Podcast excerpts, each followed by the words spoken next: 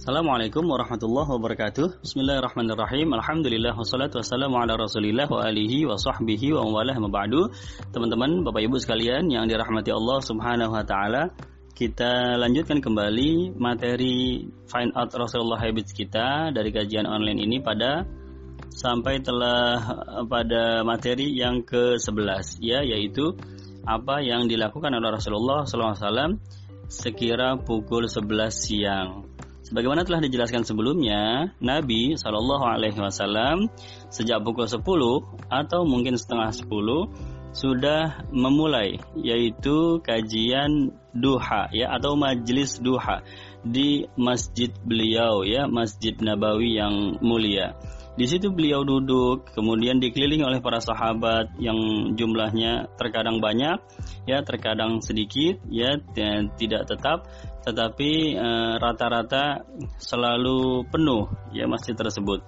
Ya, e, walaupun beberapa sahabat dalam hadis juga diceritakan bahwa mereka yang punya kesibukan di jam-jam tersebut, ya misalnya seorang uh, pemilik kebun ya harus harus dat, harus berkebun atau seorang pedagang ya harus berdagang maka mereka tetap hadir di majelis itu dengan cara bergantian.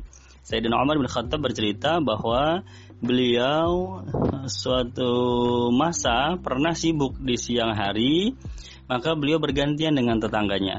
Hari ini tetangganya datang, besok beliau yang datang, ya besoknya lagi tetangganya yang datang, besoknya lagi beliau yang datang. Kalau jatahnya tetangganya yang datang, maka pulang dari majlis duha, tetangganya akan menceritakan kepada Sayyidina Umar bin Khattab apa saja tadi yang disampaikan oleh Rasulullah pada majlis tersebut. Kalau eh, giliran Sayyidina Umar yang datang ke majlis, maka pulangnya gantian. Sayyidina Umar yang menyampaikan kembali ilmu yang beliau terima dari Rasulullah Shallallahu Alaihi Wasallam. Jadi ini uh, satu cara, satu metode uh, para sahabat mensiasati agar tetap uh, tidak ketinggalan, yaitu nasihat-nasihat, pelajaran-pelajaran dari Rasulullah Shallallahu Alaihi Wasallam. Kalau sudah sampai di rumah mereka semua akan menyampaikannya kepada istri mereka masing-masing, kepada orang-orang perempuan yang ada di rumah ya karena majlis tersebut dihadiri oleh para sahabat yang laki-laki. Baik, teman-teman sekalian, Bapak Ibu yang dimuliakan Allah Subhanahu wa taala, apa saja yang e, biasa disampaikan oleh Rasulullah SAW ketika majlis duha tersebut? Ya banyak sekali, di antaranya adalah e, beliau menyampaikan ayat yang baru turun ya ayat yang baru turun ayat-ayat yang beliau terima. Mungkin mungkin turunnya di rumah maka beliau sampaikannya di majelis di hadapan para sahabat ya dipublikasikannya ya. Jadi di, dikabarkannya disiarkannya ayat tersebut adalah e, kebanyakan di majelis tersebut ya. Kemudian dalam keadaan apa? Dalam keadaan dalam keadaan para sahabat-sahabat yang bertugas mencatat wahyu ya para pencatat wahyu di zaman Rasulullah SAW ya Rasul sudah menunjuk sudah menunjuk kepada sahabat-sahabat tertentu yang tugasnya mencatat wahyu dan Rasul memang melarang para sahabat secara umum semua orang e, muslim pada zaman itu untuk menuliskan pelajaran apa pun selain wahyu Al-Qur'an. Jadi tidak boleh para sahabat mendengarkan nasihat Nabi itu ditulis di buku gitu ya nggak boleh. Kecuali wahyu Al-Quran. Jadi yang hanya boleh ditulis adalah Al-Quran. Kenapa? Karena khawatir akan bercampur uh, Al-Quran dengan yang bukan Al-Quran. Jadi sebagai penandanya kalau itu berbentuk tulisan itu insya Allah Al-Quran. Ya kalau itu hadis hanya perkataan Nabi tidak ada tulisannya begitu ya dan Rasulullah SAW di antaranya menunjuk kepada Sayyidina Zaid bin Sabit, Sayyidina Ubay bin Ka'ab ya, Sayyidina Abu Abu Ayyub Al Ansari ya, ya dan sebagainya untuk mencatat wahyu. Jadi eh, di majlis itu beliau sudah siapkan aba-aba, ada wahyu lagi yang baru turun. Ya, kemudian beliau eh, bacakan ayat tersebut yang mencatat wahyu akan mencatatnya, ya. Yang yang mendengarnya akan mendengarnya. Ya, kemudian Rasulullah memberikan isyarat, ini ayat yang baru turun ini nanti diletakkan pada lanjutan dari surat Anu, surat Anu ayat kesekian begitu. Jadi atas uh, petunjuk dari malaikat Jibril, malaikat Jibril menyampaikan kepada Nabi, Nabi menyampaikan lagi kepada para penulis wahyu. Jadi memang pada waktu itu Al-Quran itu tidak seperti sekarang. Turunnya itu tidak tertib. Kadang-kadang dalam satu surat ya bagian pertamanya turun lima tahun yang lalu ya bagian terakhirnya turun lima tahun kemudian itu bisa terjadi begitu ya dalam satu surat yang sama. Nah Rasulullah SAW yang memberi petunjuk kepada para sahabat ini letakkan di sini ayat ini. Ini ayat ini untuk bagian dari surat Anu, untuk bagian dari surat Anu dan seterusnya. Itu salah satu dari kegiatan Rasulullah SAW. Maka ini majelis yang paling ditunggu-tunggu oleh para sahabat. Ya sahabat sudah sudah tahu sekali bagaimana keberkahannya, bagaimana keagungannya, bagaimana kemuliaannya. Ya mereka akan menjadi orang yang pertama kali mendengarkan wahyu tersebut. Orang-orang pertama yang mendengarkan Al-Qur'an ketika dibacakan untuk pertama kalinya oleh Rasulullah Shallallahu Alaihi Wasallam. Ya, ini kan luar biasa. Ya, majelis yang penuh dengan kemuliaan. Ya, kalau di zaman sekarang, orang di zaman sekarang mereka yang tahu bagaimana bagaimana dahsyatnya, bagaimana indahnya majlis ini, niscaya orang-orang teman sekarang akan membelanjakan seluruh hartanya agar bisa hadir walaupun sejenak di majlis tersebut. Ya, memandang wajahnya Rasulullah Shallallahu Alaihi Wasallam, mendengarkan ayat wahyu untuk kali pertamanya yang dibacakan langsung oleh lisannya Rasulullah SAW yang mulia, luar biasa. Ya, ini uh, mulia sekali majelis duha tersebut ya, uh, agung sekali. Kemudian selain Al-Quran menyampaikan wahyu yang baru turun daripada Al-Quran, beliau juga memberikan nasihat, memberikan nasihat-nasihat, ya, mengajarkan tentang syariat-syariat. Karena syariat itu datangnya kan dicicil ya. Dulu nggak ada aturan sholat, kemudian jadi ada. Dulu nggak ada perintah puasa, kemudian turun perintah puasa. Ya dulu tidak ada kewajiban haji, kemudian turun kewajiban haji dan seterusnya ya Nah itulah tugas Rasulullah SAW menjelaskan sedikit demi sedikit, setahap demi setahap sehingga uh, sempurnalah ilmu agama Islam yang disampaikan oleh Rasulullah SAW.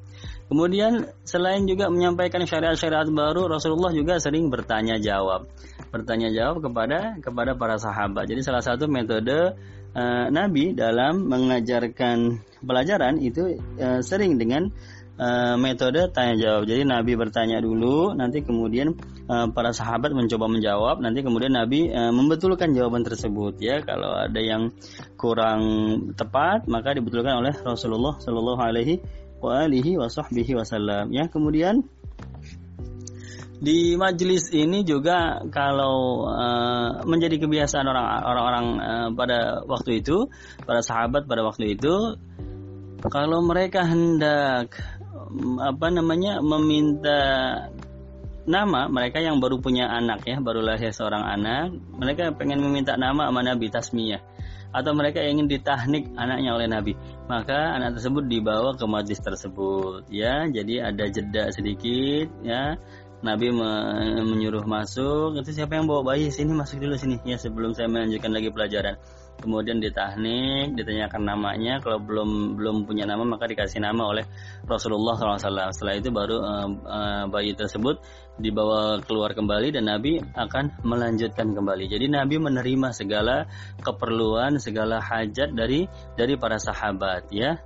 Radhiyallahu taala anhum ajma'in. Ya di majlis tersebut juga hadis yang dikenal sebagai hadis Jibril ya. Itu itu terjadi pada majelis duha. Ya ketika seorang laki-laki yang tidak dikenal para sahabat nggak ada yang kenal semua. Padahal ini laki-laki apa namanya eh, pakaiannya bersih ya bukan bukan pakaian dari orang yang datang dari luar Madinah ya. Pakaiannya berdebu atau pakaiannya seperti orang yang baru lelah dari perjalanan. Ya enggak ini orang pakaiannya bersih ya seperti orang Madinah tapi sahabat-sahabat yang tinggal di Madinah enggak ada yang kenal ternyata laki-laki tersebut maju mendekati Nabi sampai uh, lututnya ditempelkan kepada lutut Rasulullah SAW. Dan kemudian laki-laki itu bertanya, ya Rasulullah, ya apakah Islam itu? Maka Nabi menjawab, Islam adalah membaca dua kalimat syahadat, mengerjakan sholat, berpuasa, ya berzakat dan melaksanakan haji, ya itu rukun Islam. Kemudian laki-laki itu berkata, engkau benar ya Rasulullah, sadakta ya Rasulullah, ya engkau benar. Ya kemudian juga bertanya lagi tentang iman, kemudian juga bertanya tentang ihsan, ya. Dan ketika laki-laki itu pulang, Nabi bertanya kepada Sayyidina Umar, ya Umar, Tahukah engkau siapa laki-laki tersebut? Tidak tahu ya Rasulullah, Allah dan Rasulnya yang lebih mengetahui. Maka Nabi menjawab, dia adalah Jibril. Dia sengaja datang untuk mengajarkan agama kepada kalian, ya.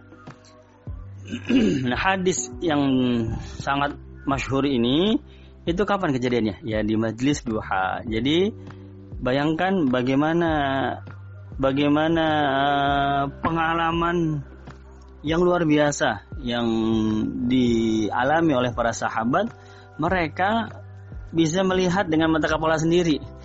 Malaikat ya walaupun waktu itu dalam wujudnya laki-laki ya bukan bentuk aslinya. Tapi bisa melihat malaikat itu kan udah suatu apa namanya keimanan yang bulat. Bahwa beriman kepada malaikat-malaikat Allah ya inilah salah satu dari keutamaan sahabat yang tidak mungkin dibandingi dengan generasi yang lain. Ya, para sahabat melihat malaikat, para sahabat bahkan melihat langsung Rasulullah SAW sudah benar tentu ya. Jadi iman kepada Nabi, asyhadu alla ilaha illallah, asyhadu anna Muhammadar Rasulullah, iman kepada Muhammad Rasulullah itu bulat sekali sahabat karena melihat langsung dengan mata kepala sendiri ya. Baik, begitu. Kemudian apalagi yang disampaikan uh, oleh Rasulullah SAW di majelis duha tersebut ya banyak aneka pelajaran. Ya terkadang ada orang-orang uh, sahabat-sahabat yang mengirimi makanan.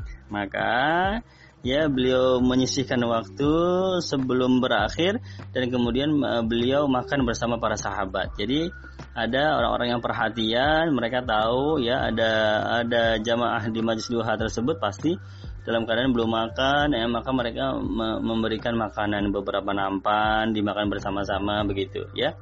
Sampai kapan? Kurang lebih sampai pukul setengah 12 atau setengah jam sebelum zuhur.